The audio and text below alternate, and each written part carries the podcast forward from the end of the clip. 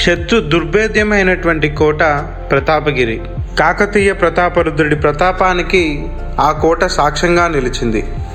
జగద్విఖ్యాతమైనటువంటి కాకతీయ చరిత్రకు ఆ కొండలు కోనలు ప్రతీకలు. ఈ మార్గంలో రావాలంటేనే ముస్లిం పాలకులకు దడ పుట్టేదని ఈ నిర్మాణాలను చూస్తే అర్థమవుతుంది.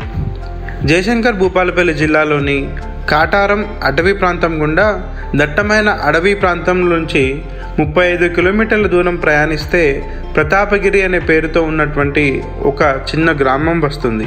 ఈ గ్రామ సమీపంలోనే స్థానిక ప్రజలు ప్రతాపగిరిగా పిలిచే పెద్ద కొండ కనిపిస్తుంది. ఈ కొండపైనే కాకతీయులు జల వన గిరిదుర్గంగా ప్రతాపగిరి కోటను నిర్మాణం చేశారు.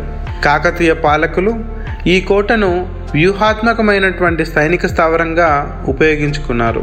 కాకతీయ సామ్రాజ్యం చివరి రోజుల్లో ఓరుగల్లు నగరంపై ఢిల్లీ సుల్తానుల దండయాత్రల్ని ముమ్మరం చేశారు.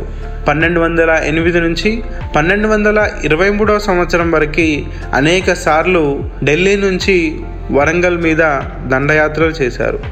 ఈ దండయాత్రల కాలంలో ప్రతాపరుద్రుడు ఇక్కడ కొంతకాలం ఉన్నాడని స్థానికులు భావిస్తుంటారు.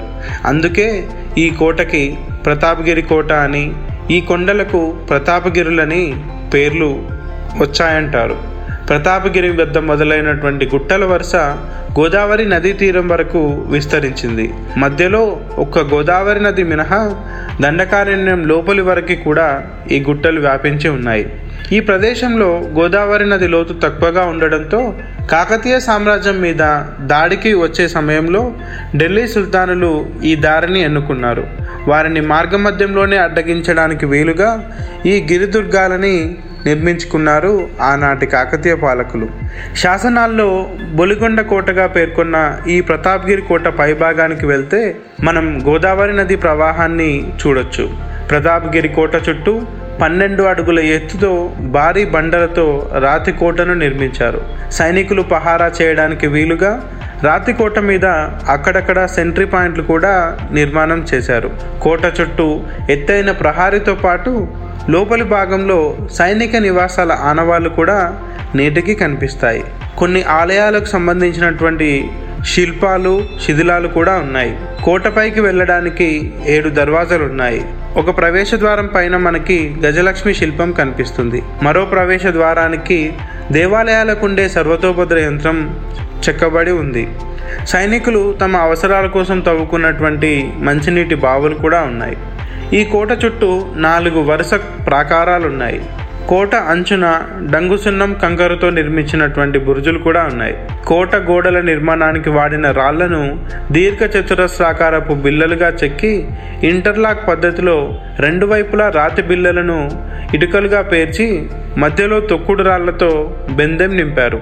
మంచినీటి కోసం సహజంగా ఏర్పడ్డ పల్లపు ప్రాంతాలను రిజర్వాయర్లుగా చేసుకున్నారు. వర్షపు నీటిని వృధా చేయకుండా తమ అవసరాలకు వినియోగించుకున్నారు. గుట్ట పైభాగంలో అక్కడక్కడ రాళ్ళతో కట్టిన బావులు కూడా మనకు కనిపిస్తాయి.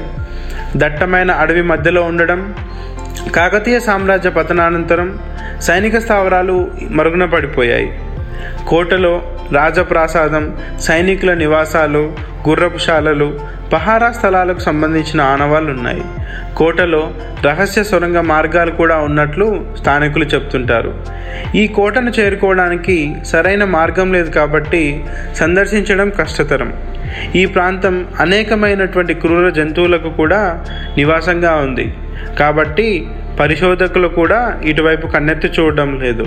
తద్వారా ఒక చారిత్రక ఆనవాళ్ళు మటుమాయమైపోతున్నది. ఇదే కోట గోడపై తొమ్మిది వరుసల్లో తెలుగులో చెక్కినటువంటి ఒక శాసనం ఉంది. ఈ శాసనం ద్వారానే ఈ కోటకు సంబంధించినటువంటి వివరాలు తెలుసుకోవడం జరిగింది.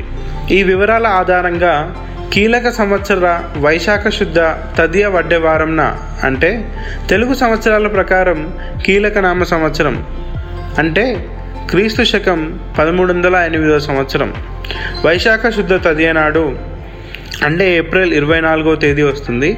ప్రతాపగిరి కోటలో ఈ శాసనాన్ని వేయించడం జరిగింది. ఈ దుర్గాన్ని ముచ్చనాయంగారు నిర్మించినట్లుగా తెలుస్తుంది. ఇతనికి ఇరువత్తు గండడు గండగోపాలుడు కంచిరక్ష పాలక దాయ గజకేసరి అరిరాయ గజకేసరి వంటి బిరుదులున్నట్లు తెలుస్తుంది. ఇందులో పేర్కొన్న బిరుదులను బట్టి దీన్ని కాకతీయుల కాలం నాటి శాసనంగా మనం భావించవచ్చు.